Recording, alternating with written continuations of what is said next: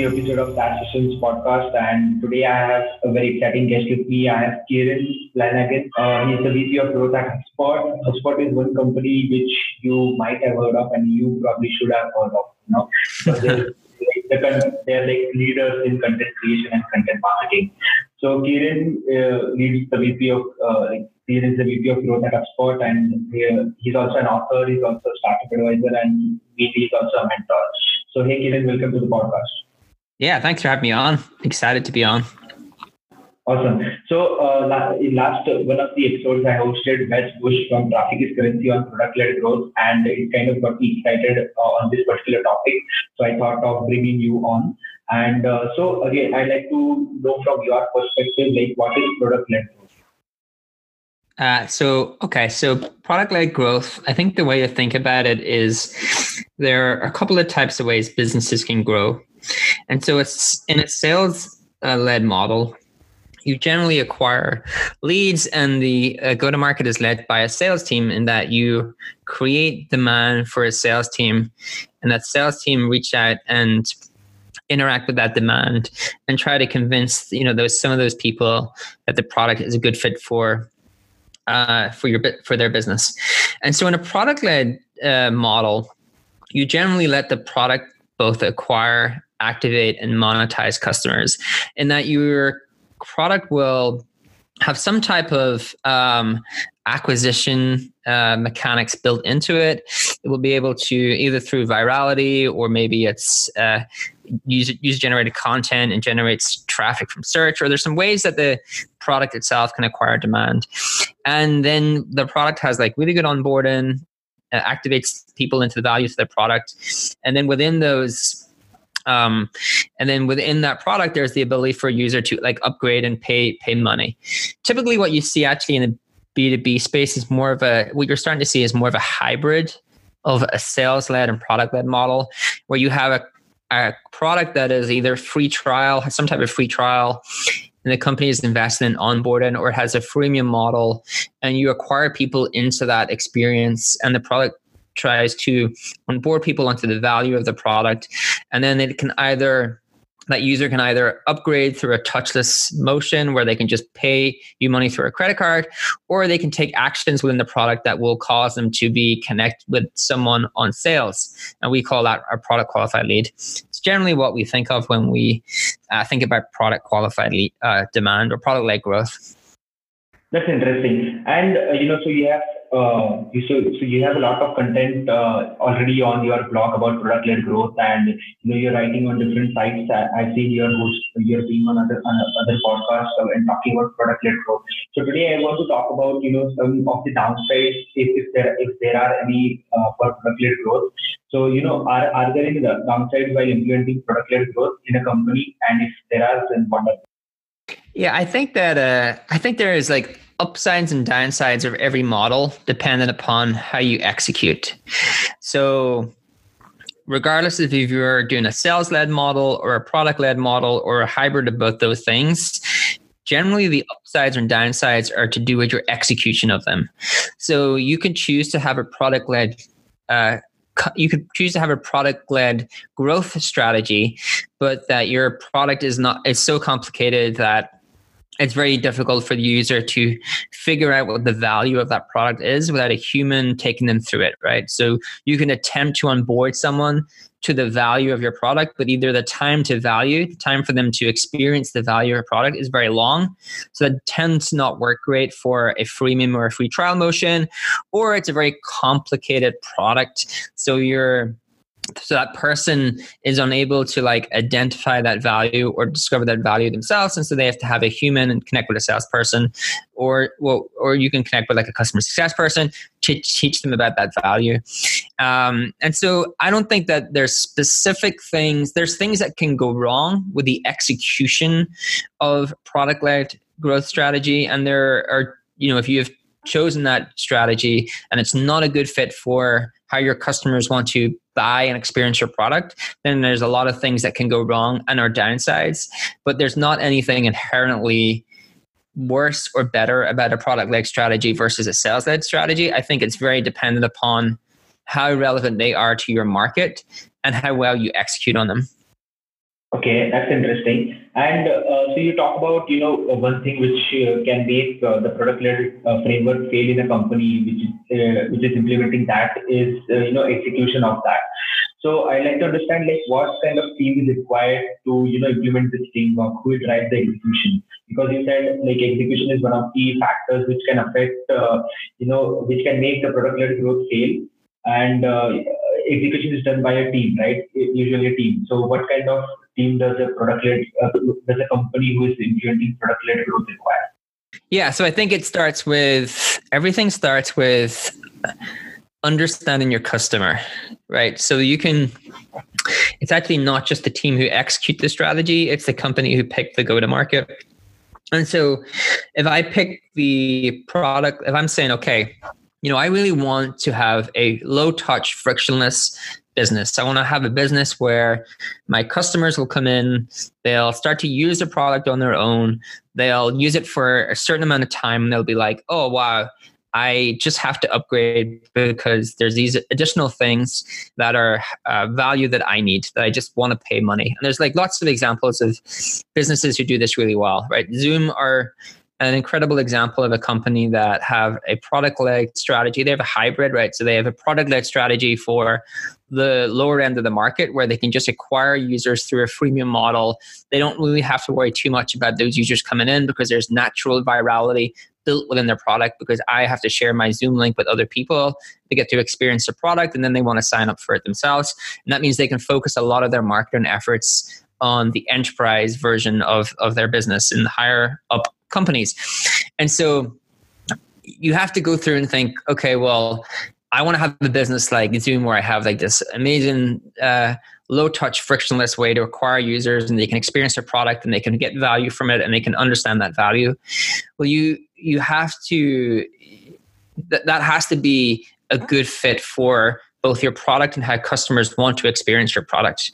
Right? If I have a very complicated financial product that does accounts and taxes and all these different things, and it takes me a lot of time to like figure out how to use that product, and the the cost to pay someone money for that product is quite high, then I probably want to come in, get a demo of the product, someone to sell me on the benefits, and someone, and that's going to help me to, you know, part with my money. And so you have to make sure that the go to market you choose is a good fit for the customer you have and the product you have, like the customer product fit has to be there for the go to market to be right. And so that that's and then on the execution of it well there's so many things that can go wrong uh, on execution of anything. I think some of the things that are complicated are you you need to be able to build uh, some type of you know acquisition uh, machine where you can continually acquire uh, if you've chosen to do product led growth and uh, let's choose that say we've chosen to freemium. The reason you use freemium is because a freemium model is built with acquisition in mind. People, the conversion rates of someone in freemium from free to paid are always going to be worse than a free trial, always going to be worse than a demo. And each of those people probably have some human interaction. So your cost to convert that person is higher because they probably talk to a human, either a salesperson or a customer success person. So the conversion rates in freemium are going to be lower, which means that your product has to have some sort of virality or some sort of way to uh, com- you know really grow that top of the funnel for it to be worth you doing that as a model. The other thing that freemium creates and you can do free trial and that can be a product led growth model but just stick to freemium. The other thing freemium creates for you is it creates a lot of noise. So you start to generate a lot a wide variety of people and you hear a lot of about your product not being a great fit. Oh, this is not a good thing. Why don't you invest in this? And these people may not be the people buying, but paying you money, or even your right fit customer, but they're using your product, and it gets kind of very noisy. Um, the other thing that uh, you have to be very conscious of is how do I make sure I give enough of my product away for free that it does it does create that type of virality, but I don't give so much away for free that people don't know why they should pay me money. So, for example, Evernote is used by a lot of people, but they give so much of the product away for free that it's very difficult for people to know why they should pay for money or what they should pay for. And Evernote did that. Why they, why they did that was smart in that they thought, well, if we just have a lot of people using the product over time, they will eventually pay us money. But I think that that is a very um, dangerous thing to do because you can never take back what you've given away for free. There's some definite gotchas in building out that model.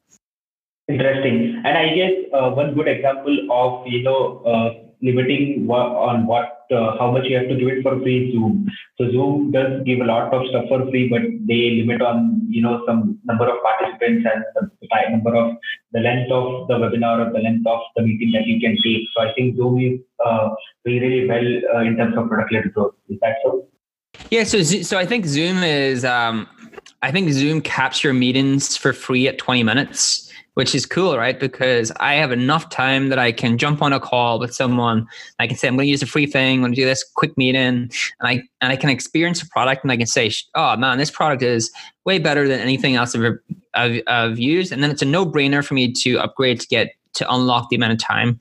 Um, Grammarly are a good example of of a upgrade point that I love, where when you're actively writing within the free product, it's showing you a counter of all of the errors that it's finding with your writing, and it's a no brainer for me to upgrade. So Dropbox is another one, right? So I, it's a no brainer for me to upgrade to get more space, and so it really needs to be okay. I'm getting like core value, but it's just such a no brainer for me to upgrade to unlock this PQL point. And with the problem with Evernote is that they're they're um I think that they, I think that theirs was space originally. Like it's, I use Evernote and I actually couldn't even tell you. I can tell you now because they've introduced a PQL point where you can, if you want to use it across three devices, you have to pay the money. But prior to that, as a person who used Evernote for maybe four or five years, I couldn't even tell you why why I would upgrade or or I couldn't even tell you once where they surfaced up a reason for me to upgrade, and that's that's problematic. Right. And in all these all these uh, examples that we mentioned about, you know, Grammarly, you know, Zoom or Dropbox. So that uh, so basically, if we are paying if any user is paying for any of these tools. Uh, so once they expire there, or once they uh, once their needs started growing beyond the limits uh, of free, the premium version, so they they become uh, like a product qualified lead. So I, I guess that's the perfect definition for that. So, how does product qualified lead, uh, you know, affect uh, in conversion? Because not a lot of companies or not a lot of SaaS companies focus on this particular uh, segment of uh, lead, and uh, I think I think it's a very important segment. And uh, how I just want to know like how it affects the whole conversion part. Yeah, so product qualified leads to explain to your listeners so in a B2B company, traditionally you would have marketing qualified leads and then a sales qualified lead. And so you would create a lead.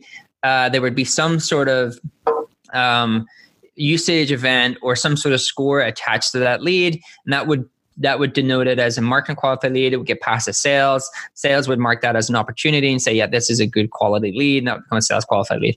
And the difference is that a product qualified lead is actually based upon uh, usage within the product itself. So it's kind of a better indication that that person is a good fit for your business. So there's some sort of demographic information. You could say that companies of certain sizes, companies from certain locations, companies that have these certain characteristics that we can actually just get data for um, and, and tell, coupled with a certain usage. And so there's a couple of type of product qualified leads we had in HubSpot where we had features, we had feature uh, gated product qualified leads where there were just features within our product set that you could not get unless you actually re- they were gated for free users and you had to reach out and connect with a salesperson. Then there were like trigger based uh, PQLs where you could get certain amount of feature for free. And when you've used that uh, amount of free usage, when you've reached the kind of limitation on that free usage, it would trigger a PQL modal. And that modal would say to you, hey, do you want to chat with one of our success coaches or book time with a rep to learn about why you should upgrade to a paid product. And then we just had like uh, usage PQLs where we could we knew that certain usage if you exhibited certain usage patterns that you were and you were a company of a certain size that had certain characteristics we knew you were a good fit for our paid products and we could rotate those people to sales and so we have three types of PQLs in our freemium model in HubSpot uh, that we could rotate to sales but we also had the option for those people to upgrade themselves if they wanted to do that I agree with that, and there's a lot of content uh, going out on product uh, product led growth, and you know you were also talking about it. There's a, there are a lot of people who are coming and speaking about product led growth. There are a lot of articles uh, floating out there, So, uh, and why, why should, I just want to know, like, why should companies, or why should SaaS companies should care about this approach and even start considering this approach over any other framework? Yeah, I think that uh, you should care about it if it's a good fit for your customer and how your customer want to experience your product. So product led growth is becoming a thing because I think in B2B, uh, we are starting to uh, think that the way customers want to experience products and choose their products is going to be more similar to like a B2C type experience where they don't want to talk to, they don't have to talk to people. They want to be able to do it by themselves. And so they want to do it in a low frictionless way. They may want to chat with you via chat. They may want to uh, you know, go through the onboarding themselves and then decide themselves after they've extracted value that this is a right fit for them versus having to be like jump on a call go through the kind of rigorous demo be sold to for like 30 minutes. They actually want to do all that themselves.